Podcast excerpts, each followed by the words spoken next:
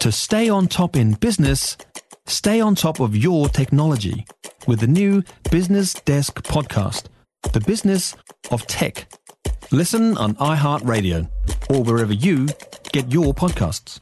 Ladies and gentlemen, I present uh, We Can Rebuild Him. We can make him better than ever before. The $6.50 man. That's it the one. Darcy Waldegrave. Man barely alive. Yes, with with a with a new knee, and I see you've you've you, you had you had the arthroscopic or whatever laparoscopic. You've No, got- arthroscopic. You it right the arthroscopic. oh, That's right. Yeah. Yeah. So you've only you haven't got a big old scar. You've just got a couple of little incisions. Yeah, no, my, my knee looks like a face now. You Yeah, it it's got two little two little eyes and a wee smiley face at the bottom of it. You so- sent a video out uh, to all of us of your knee squelching. on Twitter. Yeah. I couldn't help myself. It was the funniest thing I'd ever heard. I was lying on the couch that night and with my with my fine person, and um, I moved my leg and it went, I went ah! And she's like, "What kind of horrible noise is it, Mister? Don't do that, It's Fels. It's not me. You thought it was the right. No, it's me." And then Oh no. I couldn't help it. I had to put that on Twitter. It's too funny. We were going to play it on the radio, but everybody said no, don't do Too that. gross. Yeah, it's too gross.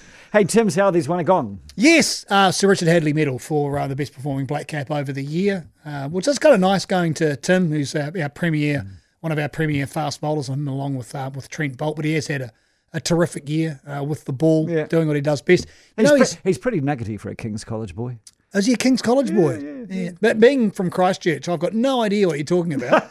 okay. But in Christchurch, of course, um, they've got this predilection with where you went to school as well. So, Well, so do we, yeah, so, yeah. so I'll join in on that. I went to Mairehau High School and Burnside High School. Yeah, yeah. Yeah, most people shrug their shoulders when I say that as Does, well. doesn't sound like Christchurch boys to me. No, or Christ College or St. Bede's Yeah, or any of those, but that's okay. We're That's all from, good. we're from the wrong side of the tracks and we absolutely love it. Yeah, so congratulations, on Tim. Tim's going to join us on the show tonight as well. The Phoenix are at home. Yes, they're coming home. They'll be flying in tomorrow morning. They had a win last night up against Perth Glory, which is well expected.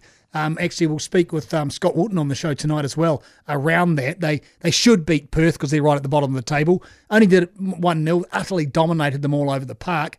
But they come back and they're playing Central Coast and it's on Sunday and it's in Wellington. And wow, it's going to be a huge afternoon. I don't know what they're thinking ticket sales wise 20, 25,000. I don't care if they're winning or not. Everyone should be shirts off. Right, right from the start. Well, I hope it's the, a, a wonderful day in the Riviera of the South. Otherwise, it's going to be. Okay, big game. Blues Crusaders. The Blues did a shutout against the Chiefs. That's amazing. I mean, that's just defence, and and I was well impressed. RTS is back. The Crusaders have been the Crusaders. This is going to be.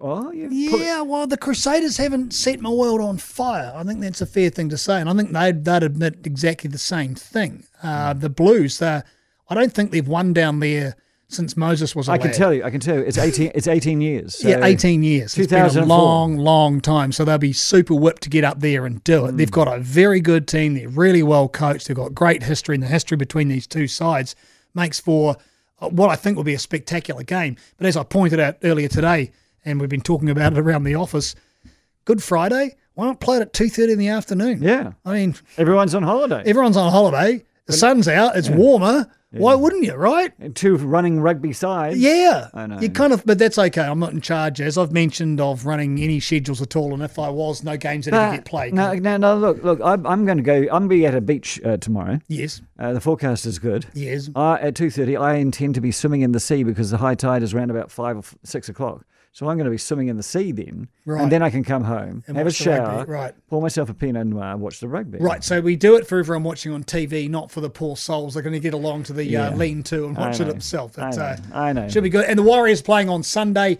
up against the Roosters. Everyone's uh, written them off, but they've got the same record as the Warriors. They're five and three so far. So there you go. And Darcy Waldegrave is back. With my squelchy knee. やっけんじゃ。